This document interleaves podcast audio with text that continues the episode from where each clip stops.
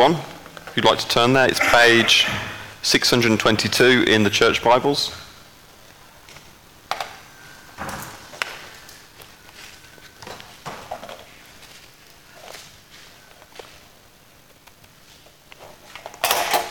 Excuse me, I'm just going to adjust this.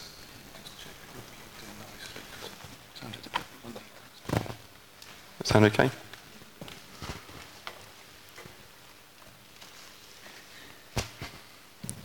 Okay, Psalm 121. I will lift up my eyes to the hills. Where does my help come from? My help comes from the Lord, the maker of heaven and earth. He will not let your foot slip. He who watches over you will not slumber. Indeed, he who watches over Israel will neither slumber nor sleep. The Lord watches over you. The Lord is your shade at your right hand. The sun will not harm you by day, nor the moon by night. The Lord will keep you from all harm. He will watch over your life. The Lord will watch over your coming and going, both now and forevermore. Okay, I'll just uh, pray before we look at this. Dear Heavenly Father, we just um, thank you that we uh, are gathered here this evening, and we just pray you would um, help us to understand your word. Pray you would open it to us and uh, bless us and lift our hearts to, to worship and praise you for the amazing things that you've done and the things that you've promised to us, Lord. So I ask this in Jesus' name. Amen. Amen.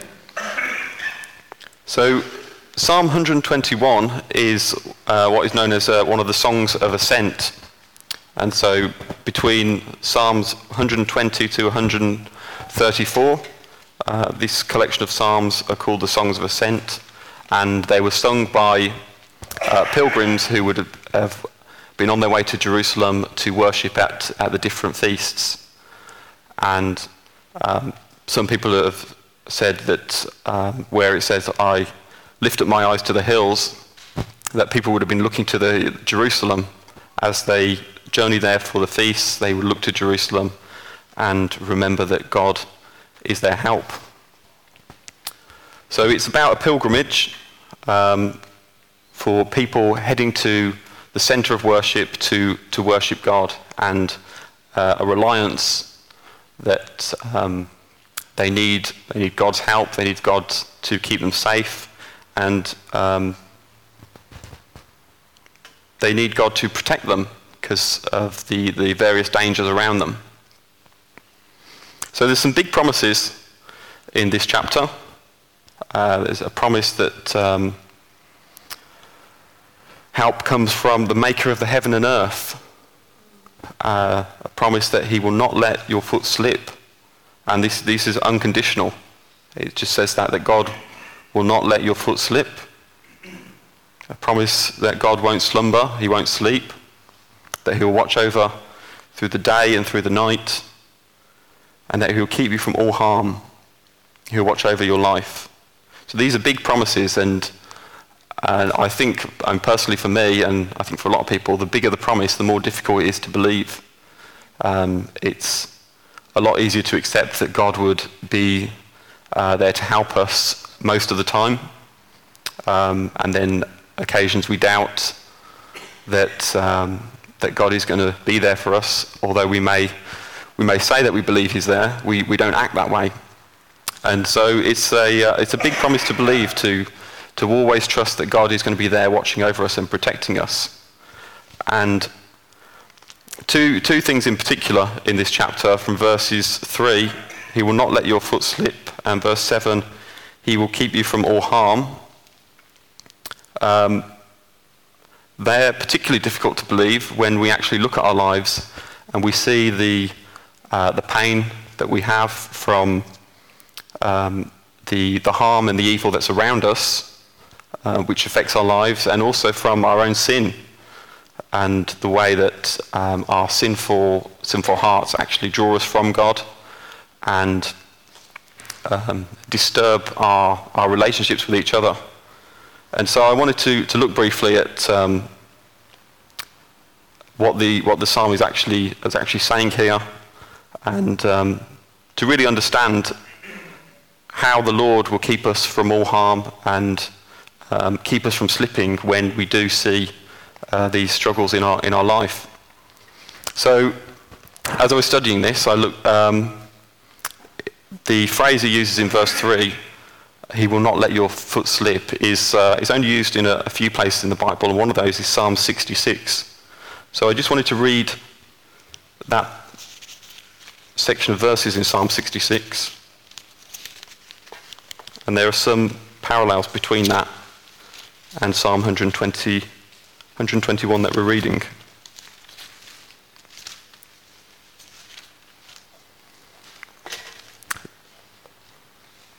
So, Psalm 66 uh, from verse 8 Praise our God, O peoples, let the sound of his praise be heard. He has preserved our lives and kept our feet from slipping. So, there in verse 9, we have two of the same or very similar phrases that he uses in, the psalmist uses in, verse, in chapter 121. So, verse 3, he will not let your foot slip. And verse 7, he will keep you from all harm. He will watch over your life. So, verse 9 in chapter 66 says, He has preserved our lives and kept our feet from slipping. And it goes on to say, For you, O God, tested us. You refined us like silver. You brought us into prison and laid burdens on our backs.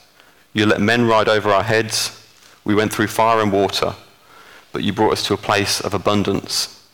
And so, in chapter 66, the the contrast of God uh, being the one who upholds us and preserves our lives uh, is put against a God who has um, put trials and tests into, into our lives.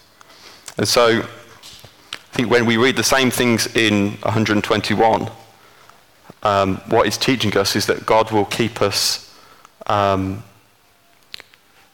in, in the difficulties. He will protect us uh, in those struggles and he will deliver us through them.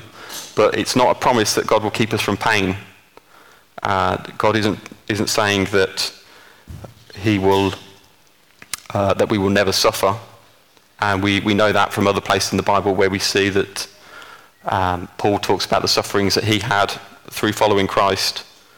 And so while God is our, is our guardian and our protector, excuse me, um, then there is definitely um, a sense where he protects us in the struggles in life. And so in um, uh, other translations of the Bible, and the ESV which I was preparing from, it says in verse 7, the Lord will keep you from all evil. And I think the sense there is that while we experience the evil around us, um, we experience the evil um, from other people in the way that they affect our lives in, in negative ways and our, the, the, indwelling sin in our own heart. Um, if, we, if we have our trust in God, then God ultimately deliver us, delivers us from this. And um, He won't let us uh, fall uh, ultimately to sin, and He will keep our lives. Um, we've been redeemed from the, uh, the consequences of sin, from the wages of sin, which are death. And as well as this, there's, I don't want to um, diminish from the, from the promises in this chapter. There's lots of amazing things that uh, we can get from this. Um, but I want to look at this chapter through, uh, through Christ, as we should, we should look at Scripture through uh, its fulfillment in Christ and, and how it relates to, to the gospel. And it says in verse 1 I lift up my eyes to the hills. Where does my help come from? My help comes from the Lord, the maker of heaven and earth. And I was thinking about this and, and talking to Lindsay about this earlier. And these pilgrims are on their way to Jerusalem. They're uh, on their way to worship, and they look, look to the hills and remind themselves that their help, help comes from God. And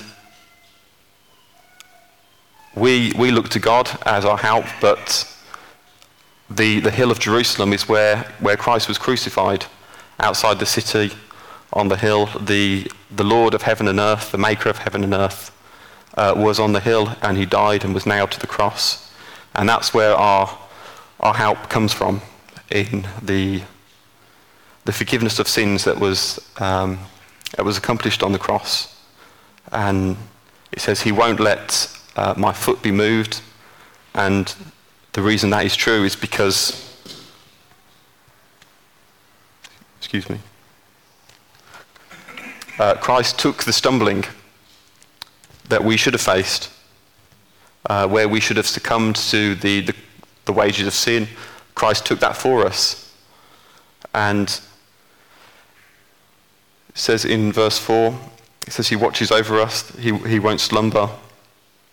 And um, the assurance of that is that um, God was always in fellowship with, with Jesus. The, um, Jesus always prayed to the Father and looked to him and relied on him. And as we follow Jesus, we should have the same um, faith and hope in, in the Father that, that he did. Uh, God is the one that keeps, and he keeps us uh, because Jesus was forsaken.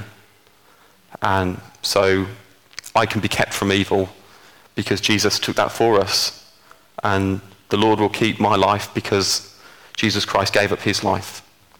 And so we, we should read this knowing that we can believe all these amazing promises. These promises are, um, are so uh, reassuring if we actually believe them and put our hope in them. And they are uh, unconditional to, to people who follow Christ that, um, that put their trust in him and their faith in him, we can believe these because Christ has made it possible uh, for these things to be true. Uh, we can look to the cross. Um, we can look to Jesus, the maker of the heaven and earth, where our help will come from. And he will keep us from sin and deliver us to our eternity with him. The Lord will watch over your coming and going, both now and forevermore. Amen.